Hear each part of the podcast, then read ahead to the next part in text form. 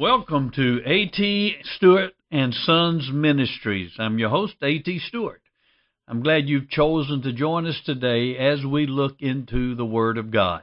So take your Bibles and let's hang out in God's Word for a few moments and see what God would say to us today. Welcome tonight as we continue uh, our study of end times. Tonight we are coming to the Battle of Armageddon. Take your Bibles and turn over to Revelation chapter 19. Today we're going to study the greatest and most bizarre battle of human history. That is the Battle of Armageddon. Now, it will be the greatest battle of human history because it will involve all the nations of the world.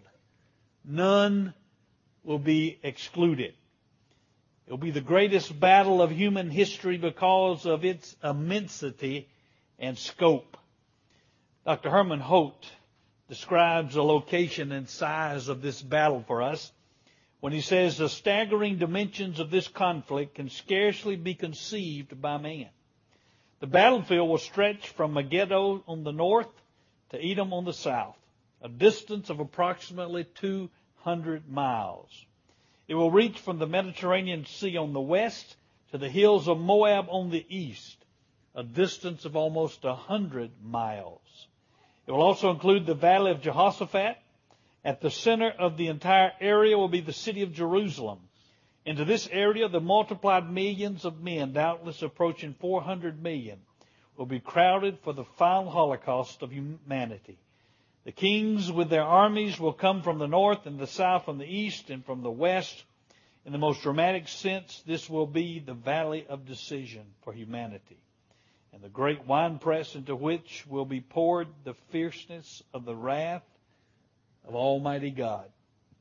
The shed blood of those involved in this fighting will be as deep as a horse's bridle for a distance of 200 miles.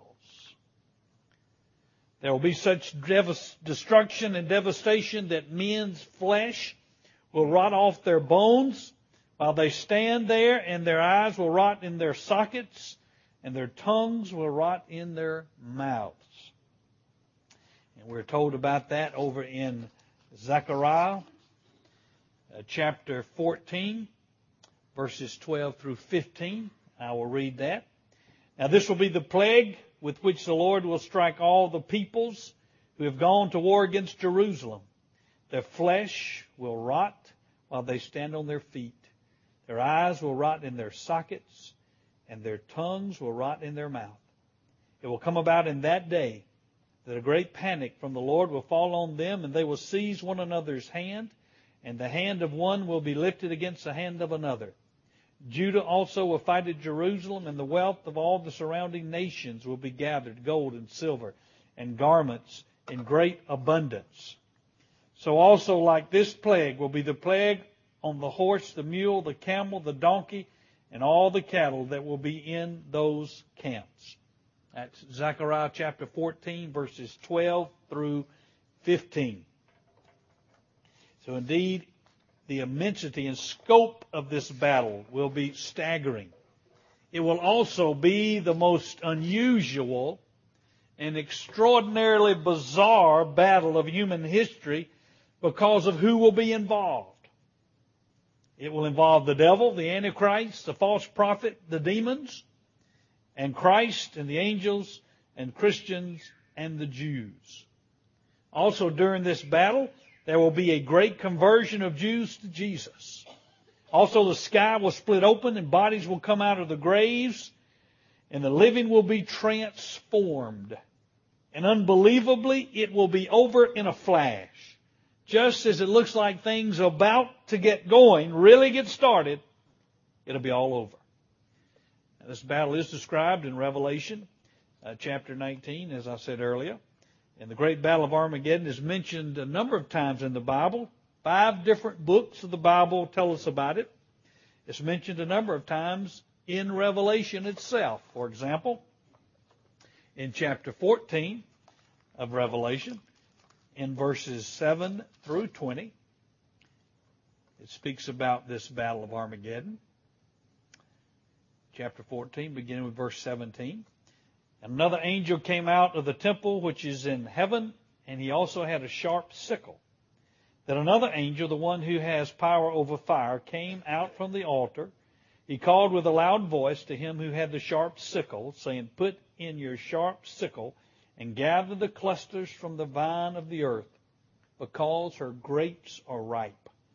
So the angel swung his sickle to the earth and gathered the clusters from the vine of the earth and threw them into the great wine press of the wrath of God. And the wine press was trodden outside the city, and blood came out from the wine press up to a horse's bridle for a distance of 200 miles. Also, Revelation chapter 16, verses 12 through 16, talks about this battle of Armageddon. The sixth angel poured out his bowl on the great river and the Euphrates, and its waters were dried up, so that the way would be prepared for the kings from the east. And I saw coming out of the mouth of the dragon, and out of the mouth of the beast, and out of the mouth of the false prophet, three unclean spirits like frogs. For they are spirits of demons performing signs which go out to the kings of the whole world to gather them together for the war of the great day of God the Almighty. Behold, I'm coming like a thief. Blessed is the one who keeps awake and keeps his clothes so that he will not walk about naked and men will not see his shame. And they gathered them together to the place which in Hebrew is called Armageddon. And then over in chapter 17, verse 14. These will wage war against the Lamb, and the Lamb will overcome them because he is the Lord of lords and King of kings. And those who are with him are the called and chosen and faithful. So it will be the most bizarre, extraordinary battle of human history because of who will be involved, because of the scope and immensity of it.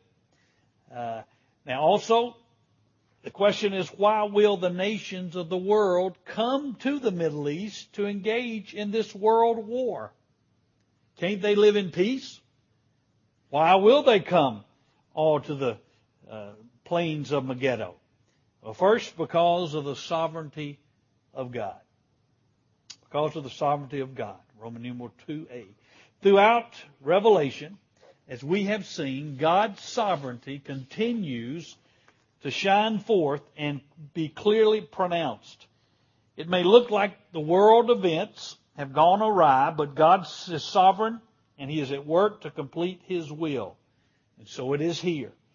God will move the nations to gather in the plains of Jezreel so that He can accomplish His plan for human history. And there God will pour out His wrath and indignation on the Christ rejecting of mankind. All right.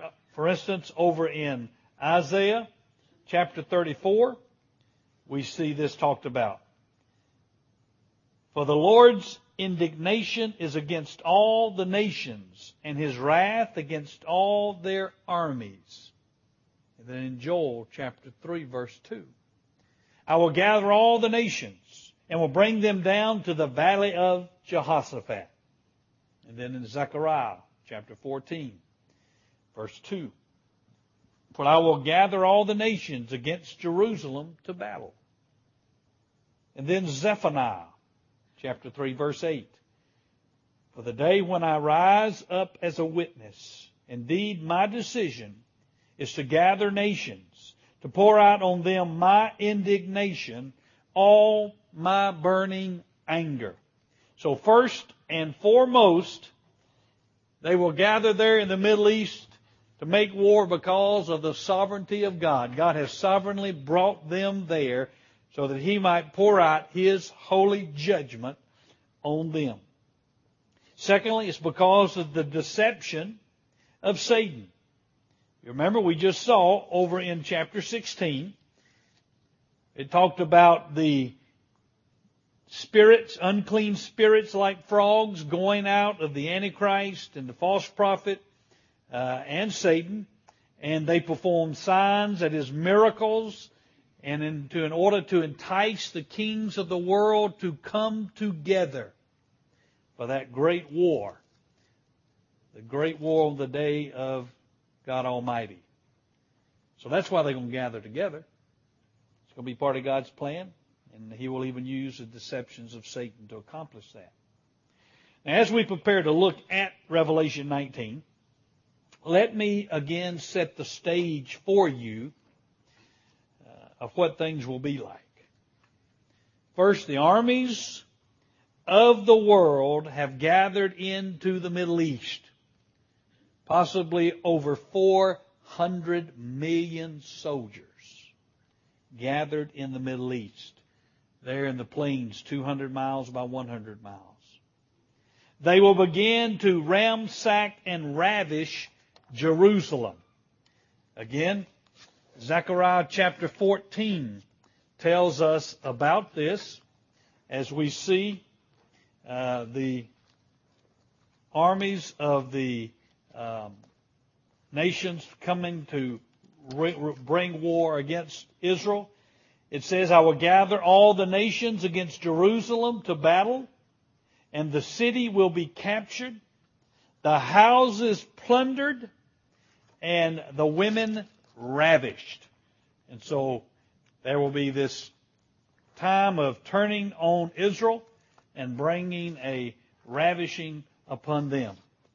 And then suddenly, God will lift the veil from Israel's eyes, and there will be a great spiritual awakening. And we see this over in Zechariah chapter 12, beginning with verse 10. And I will pour out on the house of David and on the inhabitants of Jerusalem the spirit of grace and of supplication, so that they will look on me whom they have pierced, and they will mourn for him as one mourns for his only son, and they will weep bitterly over him like the bitter weeping over a firstborn. In that day there will be a great mourning in Jerusalem, like the mourning of Hadadrimmon in the plain of Megiddo. And then Zechariah 13:1.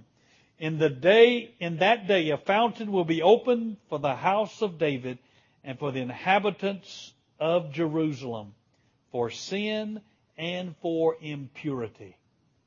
There will be a mass conversion. Jews will be saved by the millions. They will accept Jesus as their Savior. I believe that it is to this, to this occasion that Paul is writing in Romans 11 when he says, For if you were cut off for what is by nature a wild olive tree, and were grafted contrary to nature into a cultivated olive tree, he's talking about the Gentiles being cultivated in, uh, that God has, has turned away from Israel at the, that point to bring in the Gentiles, but he's not through with Israel, Paul says. How much more will these who are the natural branches, he's talking about Israel, be gathered into their own olive tree. For I do not want you, brethren, to be uninformed of this mystery, so that you will not be wise in your own estimation.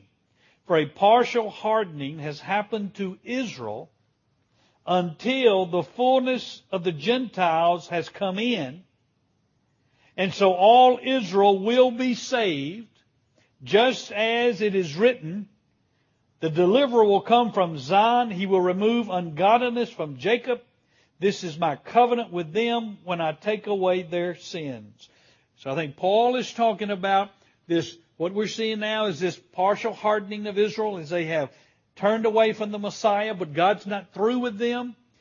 When Christ prepares to return at the end of the tribulation, there will be this mass awakening among the nation of Israel and all living Jews at that time, I believe Paul is saying, will be saved.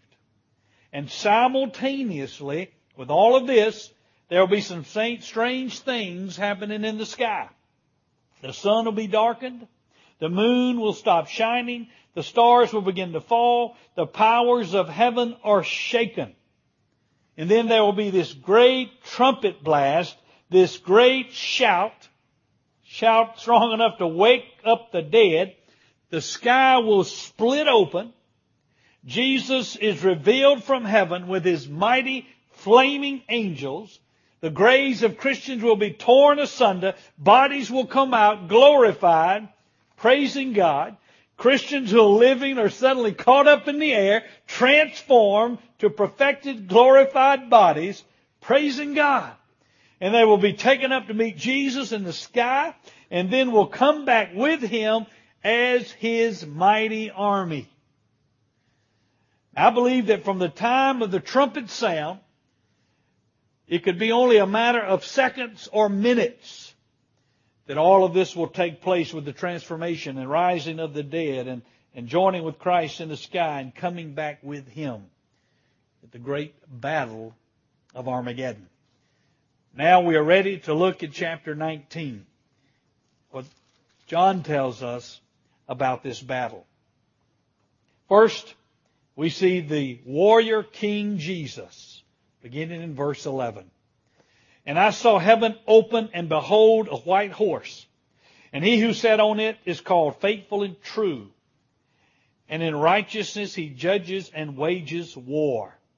Now, so many times in the Bible, we've seen Jesus as Savior, as suffering servant, as a slain sacrificial lamb, as gentle, meek, the humble carpenter.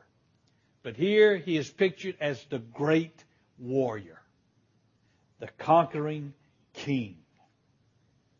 John first sees Jesus seated on a white horse. The white horse was the symbol of conquest. When a Roman general would go in and defeat an area, they would have a big procession afterwards and he would come riding on a white horse to celebrate the victory, the triumphant. Notice Jesus is also called faithful and true. This refers to the faithfulness and reliability of Jesus. God's always been faithful to keep His promises. If God promises it, you can count on it being done. Now, through the conquering Christ, God is fulfilling His promise to judge the wicked, to vindicate Himself, and to avenge His people. Notice it says, in righteousness he judges and makes war. The return of Christ in victory will not be an act of personal vengeance. It will be an act of righteous judgment. They will deserve all that they receive from Christ.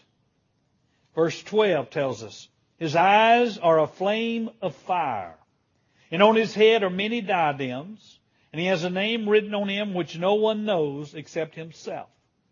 First it says his eyes are like a flame of fire. We saw this over in Revelation chapter 1 verse 14 when it describes exalted Christ there, the glorified Christ. It's symbolic, the eyes of fire symbolic that he is all knowing. The all searching gaze of Christ. Nothing is hidden from his gaze. That's why he can judge righteously, because he knows all the facts. He knows everything. Notice on his head are many diadems. Remember, the diadem was the royal crown. Not the victor's crown, but the royal crown. What's John saying? He's saying Jesus is supreme royalty. He is the King of kings and Lord of lords. In his resurrection and ascension, Christ began to reign as King and Lord of the universe. Now this is hidden from us right now. Things might even appear to us to make us wonder if he's really in control. But at his second coming, his sovereign power, his kingly rule will be completely manifested, clearly seen. He is the King of kings coming to openly display his divine rule. Verse 12 tells us also that he has a name upon him which no one knows. Now, we've already seen that he's, he's named faithful and true, and we're going to see in a moment that he's also has a name, the Word of God. Well, what does this mean that he has a secret name that no human mind can know? You remember what name represented in Scripture? The person. You know, there's no Greek word for person. It's a Latin word, persona, but there's no Greek word. So the Greeks would use the phrase name to represent person. Whoever shall call upon the name of the Lord Jesus means whoever shall call upon the person of the Lord Jesus Christ. believe on the person, the name of the Lord Jesus Christ. It's not just believing in the letters J-E-S-U-S, it's the person. Ask him my name, Jesus said. Mean, ask according to my person, who I am. Well, what does it mean now he has a name that no human can know? I think what John is telling us, he's referring to the absolute majesty and greatness of God. To know someone's name, you remember in the Old Testament, was to, in a sense, know that person. Right?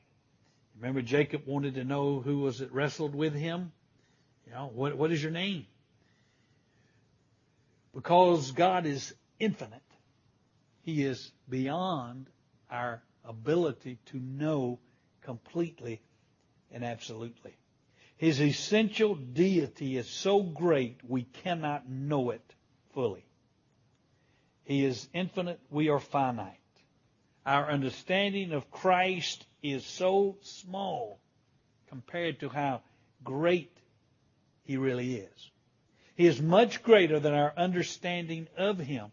Therefore, I think this is John's way of saying he has a name. He, he, you can know him in some ways as a faithful one, uh, as a Word of God, uh, as the true one, but there are aspects of his person that we will never be able to comprehend and know. There's that name that no human can know. Praise God, we serve such a great Savior, such a great Lord. And also verse 13 says, He is clothed with a robe dipped in blood. Now, this is Christ the warrior.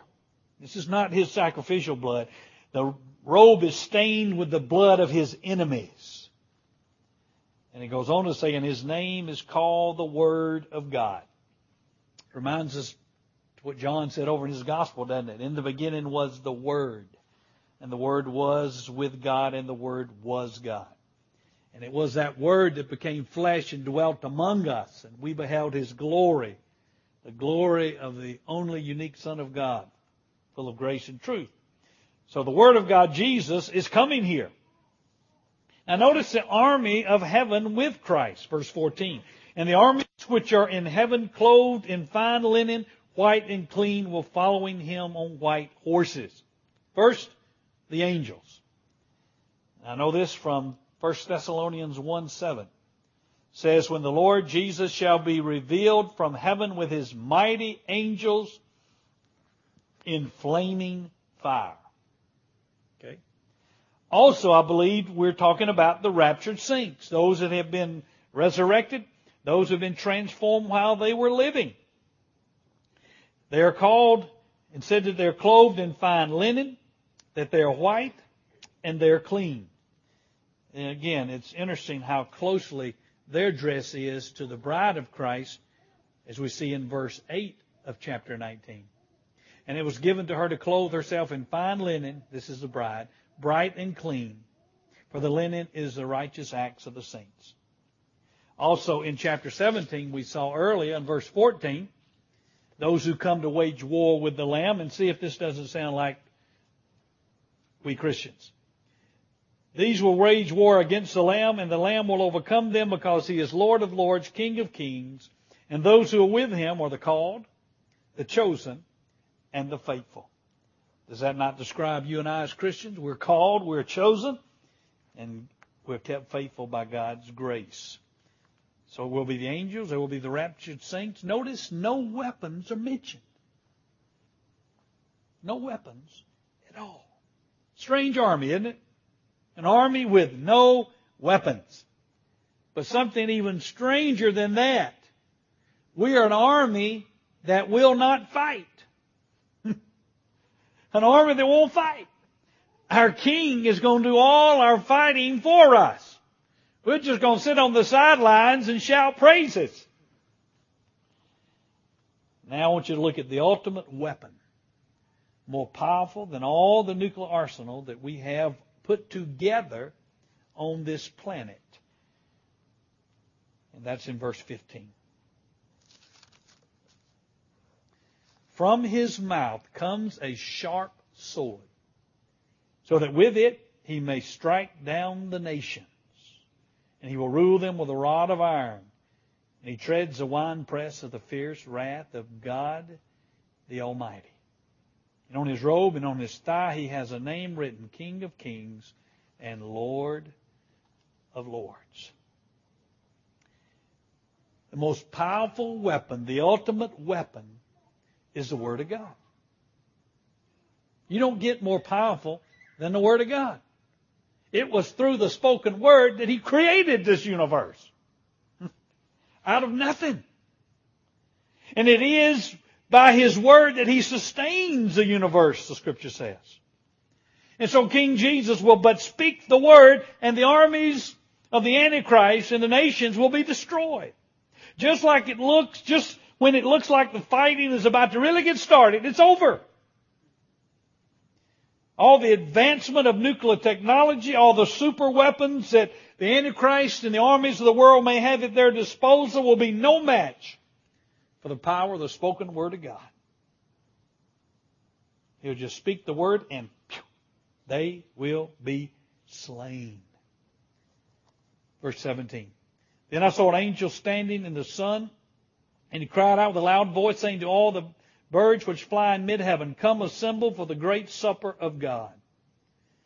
So they may eat the flesh of the kings, and the flesh of the commanders, and the flesh of the mighty men, and the flesh of the horses, and of those who sit on them, and the flesh of all men, both free men and slaves, and small and great. And I saw the beast and the kings of the earth, and their armies assembled to make war against him who sat on the horse and against his army. And the beast was seized, and with him the false prophet who performed the signs in the presence, his presence, by which he deceived those who had received the mark of the beast, and those who worshipped his image. And these two were thrown alive into the lake of fire, which burns with brimstone.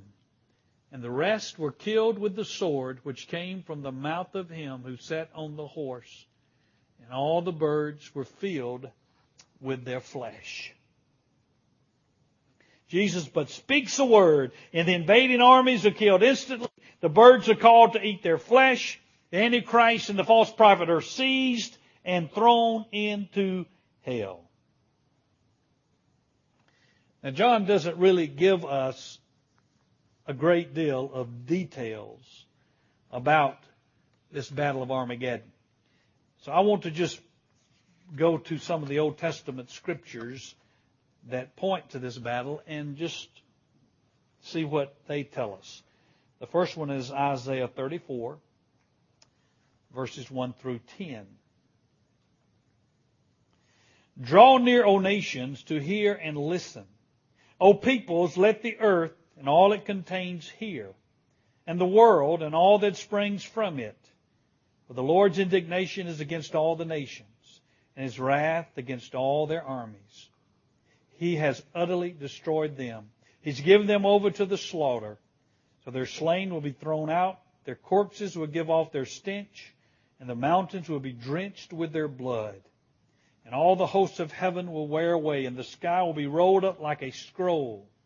All their host will also wither away, as a leaf withers from the vine or as one withers from the fig tree.